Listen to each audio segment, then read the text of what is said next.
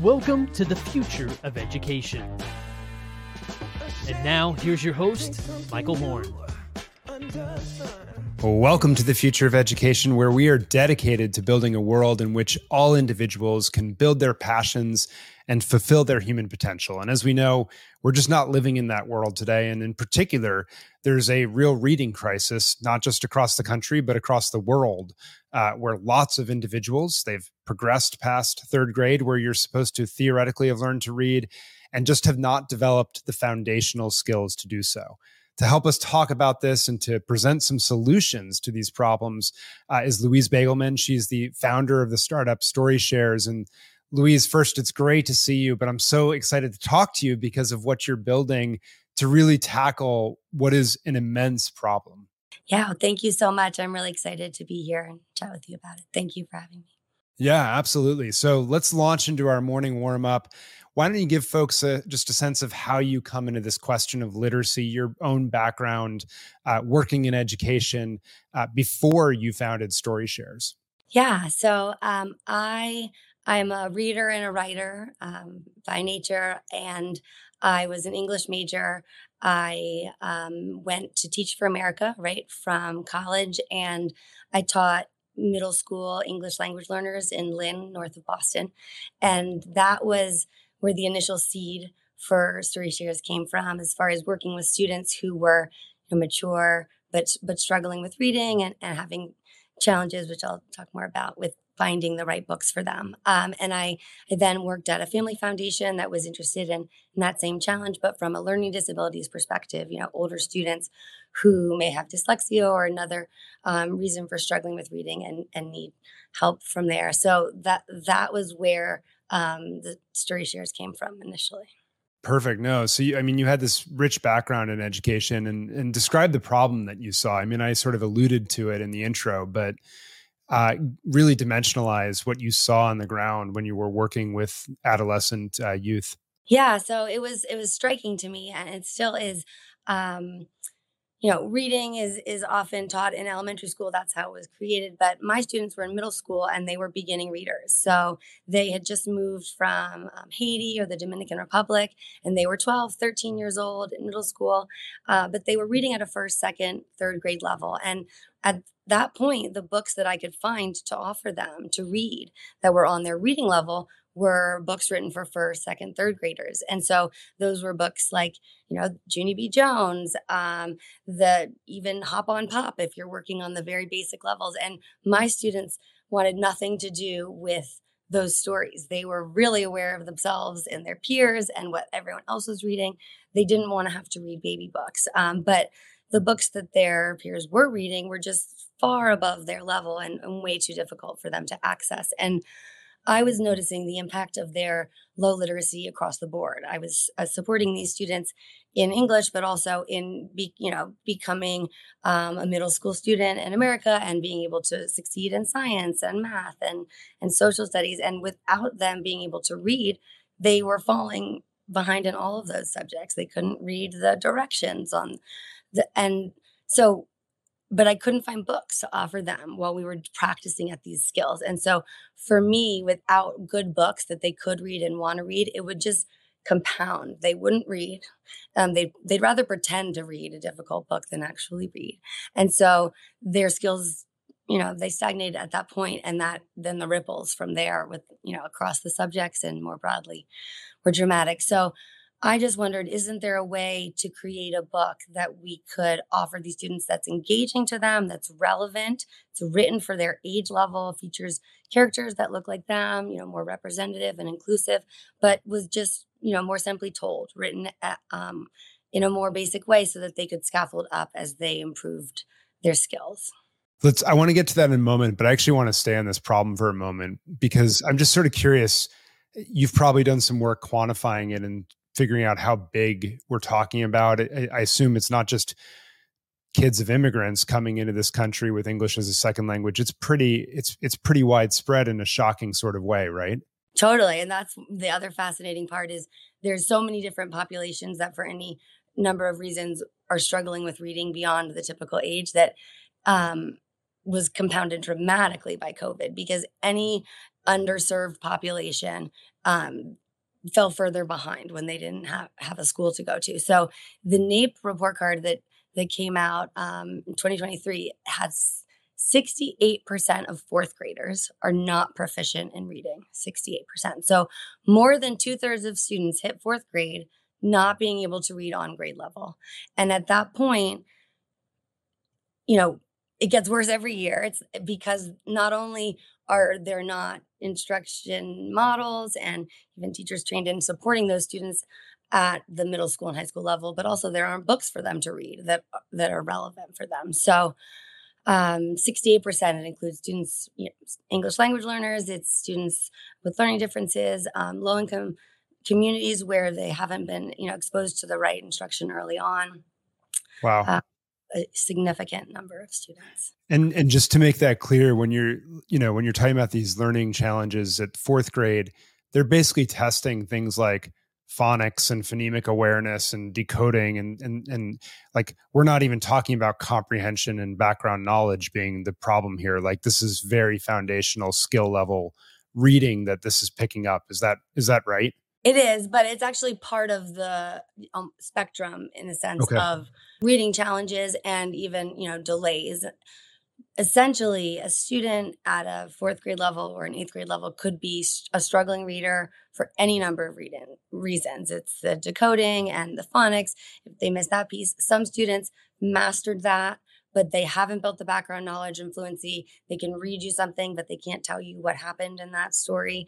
They're not making those connections while they're reading um, or their fluency you know their their challenge to actually work through the words is getting in the way of their comprehension. So our goal yeah and we can talk about the solution piece but is to to actually have you know wherever you are on that reading journey if you're behind having opportunities to address it well it's a perfect shift. So let's get into the work cycle as the second segment of the show and let's talk about the solution that you built story shares and what you're aiming to do uh, through that solution. Yeah so story shares um, is a solution to based on engagement to really connect with those students beyond the third grade um, that are not yet reading proficiently and providing them with content, so books and things to read that are relevant and engaging and readable for them, but also um, supporting teachers and, and, opportunities for how do you really inspire independent reading practice at any different level? How do you find the right books that will you know the choices that will actually make a student feel empowered to want to read? Um, and so Story Shares initially started as a writing contest where we we wanted to see could we provide some incentives and awareness of this audience, um, some guidance and tools for authors and teachers around the world to create books, to write stories, but to use some some pretty straightforward principles to make them just more readable for students who don't yet have those core strengths. And so uh, the first contest we did was super successful. We ended up with hundreds of submissions and um, did a bunch of pilot testing and, and, got really great feedback on those, you know, those best stories from the classroom. And we then built, you know, expanded upon that and done several contests where we've managed to get thousands of stories from it's over 150 countries around the world from really diverse global authors and they use our um, writing platform which actually gives them some feedback on reading level as they're writing so it'll let them know if it's you know that word was really way too challenging you might want to um, but it also just says things like you know write shorter sentences shorter chapters shorter paragraphs you, if you you know use words that are a little bit more graspable.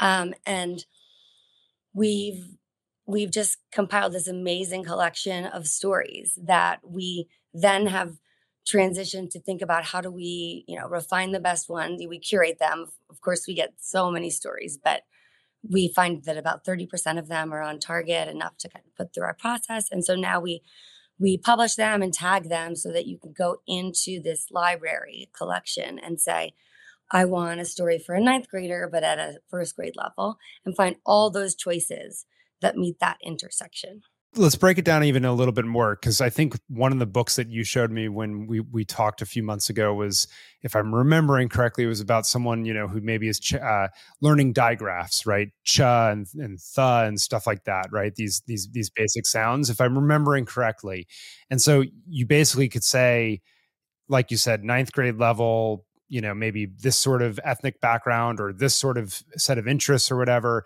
and find a reader tailored to that skill that I'm actually building, but that is in a way that's topical and interesting to me. Is that is is like is that how granular we're talking? Yeah, so it's um this brand new initiative that we're so excited about, which is thinking about those students who've gotten beyond the third grade and they really need the foundational skills. They need focused, um, you know, science of reading aligned instruction on these different phonemes and graphemes and how they build on each other in a scope and sequence. And what we discovered is that through this author community that has contributed to our our library so many of them are educators. And a lot of them are actually you know wilson trained um, educators and they are dyslexia specialists. And so we were able to create some guidance. Again he, you know we you don't want to have to offer a bob book to a ninth grader right? You know my son is is in first grade and he's already kind of like past the bob book thing right? Like and so, but how do you give a book that has discrete sounds that would be engaging to an older student? And so, what we came up with in the guidance that we provide to our authors is, um, you know, we we feature teenage characters. Um, we use photographs, full color photographs, instead of you know kind of line drawings, so that they're they look more like a graphic novel that maybe your peer is reading. Um, we've we've actually combined these decodable texts as chapters into a chapter book so that they um, feel like a YA novel, um, but they are each on a each chapter is on a discrete um, sound that or skill that they're practicing. And so, yeah, now we, and then each book is in a series where they go along a scope and sequence that aligns with, you know, some of the most used ones, um, but for older students. And our writers are able to take that and then create these um, amazing books that we then have to, you know, align a little bit more closely on our side. But we have our first set that just came out um, last week, and we're really getting amazing feedback. So, so congrats on that. Tell us uh, as you. we switch into our specials. Tell us more about this series that you've just launched, and give us a little bit of a feel for it because it sounds pretty enticing, and I can see why you know, like I haven't learned my basic, you know, phonemes or whatever, sticking me in front of, you know, some sort of first grade reader or decodable is yeah. not going to really get me excited. In fact, I might be embarrassed and then sort of tune out to school. Right. Yeah. I assume embarrassment and social pressure is a big part of what you're combating. Totally. So tell us about this new series to to tackle that. Yeah, so that is exactly right. We're really addressing that, you know, affective piece of I want to have something to read in addition to having the the books really meet the needs of the skills. So we um, we had so many conversations as we were as we were starting to work with more schools and libraries and distributors to schools and libraries where people were saying we what we really need is decodable texts for middle school and high school students even late elementary ones that they would want to read and several people said but it would be impossible to make a decodable text for an older student um, and why, so that actually stay on that for a second. Like why yeah. why yeah, why why would they say that? Why hasn't this been done? Why isn't there another solution out there for this? Yeah, it's interesting. I spent a lot of time thinking about that question. Um it's it's tricky to use few words and tell a good story. And um, I think that's one of the reasons people thought it was impossible. How could you make it engaging for teens if you're only allowed to have a few words on a page? Um, I think also just more broadly, you know, there's this really exciting new push for the science of reading where we're realizing if we can teach things systematically early on, that we can set students up for literacy success. And that's a shift in and of itself. And so there's so much going into that. But the problem is that there's been so many students who've gone past that point without it that there's this other part we haven't yet. I think it's just that we haven't quite yet turned our attention to of how do you apply the science of reading to the beyond third grade piece. It's the intervention side. Um, so it is tricky, but but on the other hand, it's simple in a way when you start to think about how do you address it. Well, you definitely don't want, you know, a circle guy, right? I mean, again, like they have a total place, but you, but it's not for the team. Photo, what about a photograph, right? Or how about they love to text? Like we have one whole book that's in this series where it's actually like chat bubbles where they're engaging that way and, and there's graphic novel components. Like we know what teens like it's just that we haven't yet somehow married the the two. Yeah. And so you're doing this you've launched this series right to to to tackle that. Tell i, I cut you off before but tell keep telling us more about it yeah.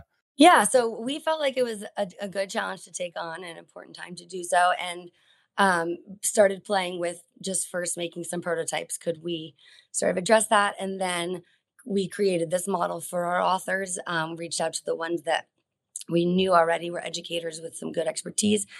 And we've just produced this first series. It was it was honestly a bigger undertaking than we initially thought, just because there's so many different scopes and sequences out there, and thinking about how do you make it um, both meaningful practice that will really be something teachers can use, but also something that students want to read. Um, but we've landed in this uh, amazing place, and we actually just have run um, a pilot study for a few weeks now where we don't have the post survey results yet, but the pre survey, it's about just sort of 50 educators. 92% of them said they currently can't find good books to offer their students to practice if they're at, if they're struggling with reading.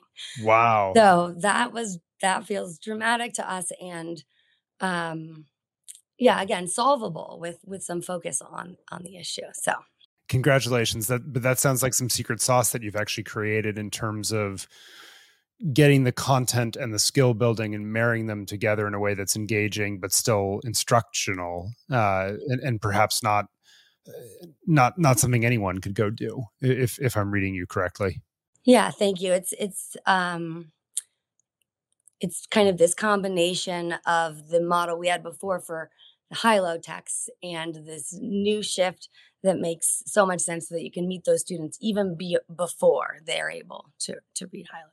Got it. So so so stay um, with this for a moment. Now you've launched this who are you working with in terms of schools and educators like who's using these materials what are you learning out in the field are there some good stories that sort of demonstrate impact or, or, or good results that you have to share yeah um, absolutely we have some great partnerships with all sorts of schools. So we we provide our books and our digital library on a, a school level classroom level district level and then we also work with distributor partners um, libraries and then actually ed tech you know curriculum provider partners who also are looking for texts that are you know can fit into the curriculum they're creating. Um, we we have a really cool new partnership with um, denver public schools through the carmel hill fund where they are actually really focused on independent reading for students at any level and so we're doing a big pilot we're providing a lot of books there um, we have recently been hearing the most from special education classrooms, teachers who are really, really eager to find these kinds of books. Um, and we also have a lot of, you know, EL teachers working with the stories. Uh, one of my favorite sort of pieces of feedback recently is um, from a teacher who said that she has students who sh- they're always kind of a challenge during any time where there's independent reading because they don't have books to read and they end up kind of messing around and um, that she offered them one of the story shares books and one of these students read for a whole block and then afterwards he nudged his friend and said you have to read this one and then he went to the teacher and said can i find other books like this so that's a good win. full cycle, yeah. that's a good win. That's a good win. Okay, let's let's shift into closing time as we wrap up here. Where are the future directions for where you go with this?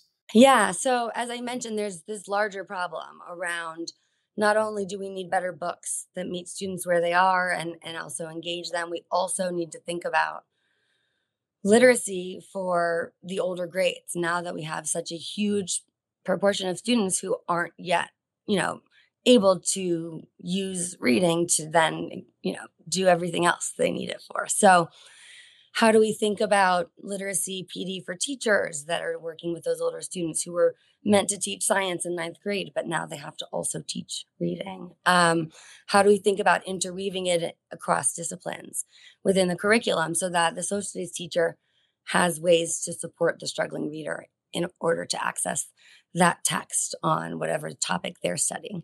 Um, we're thinking about, yeah, how do we really look at this, you know, beyond third grade reading intervention such that we can start transforming those trajectories for the students who have been falling behind.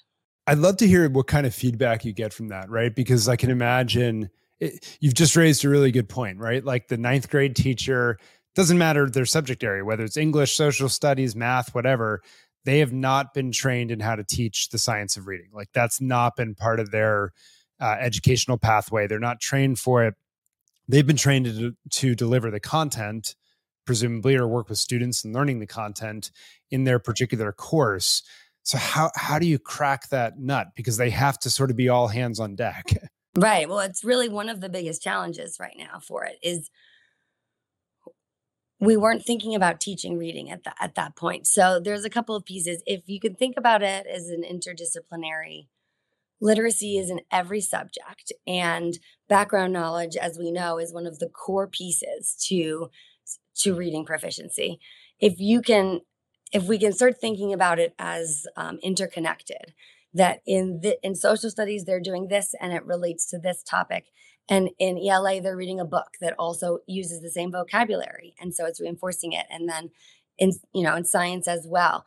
Then, uh, and you have te- practice texts for each of those pieces because there's the instruction side, but there's also the practice side. You've just learned a skill or you've learned something. Now go deeper or go stronger. And if you don't have the right level practice text, you can't either. So if we can start thinking about it in a little bit more of an integrated way and providing some of those teachers who now do have to think about literacy with some of the tricks and tips, you know, to use, then um, yeah, start moving that needle.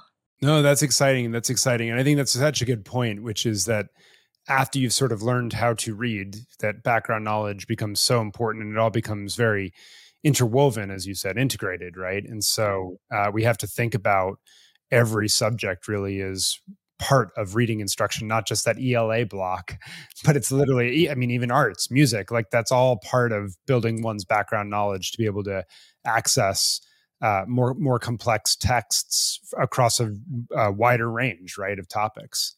Exactly. Yeah. Yeah. So, how do folks that maybe are intrigued this first time they've he- they're hearing of story shares? How do they get in touch? How do they follow what you're doing?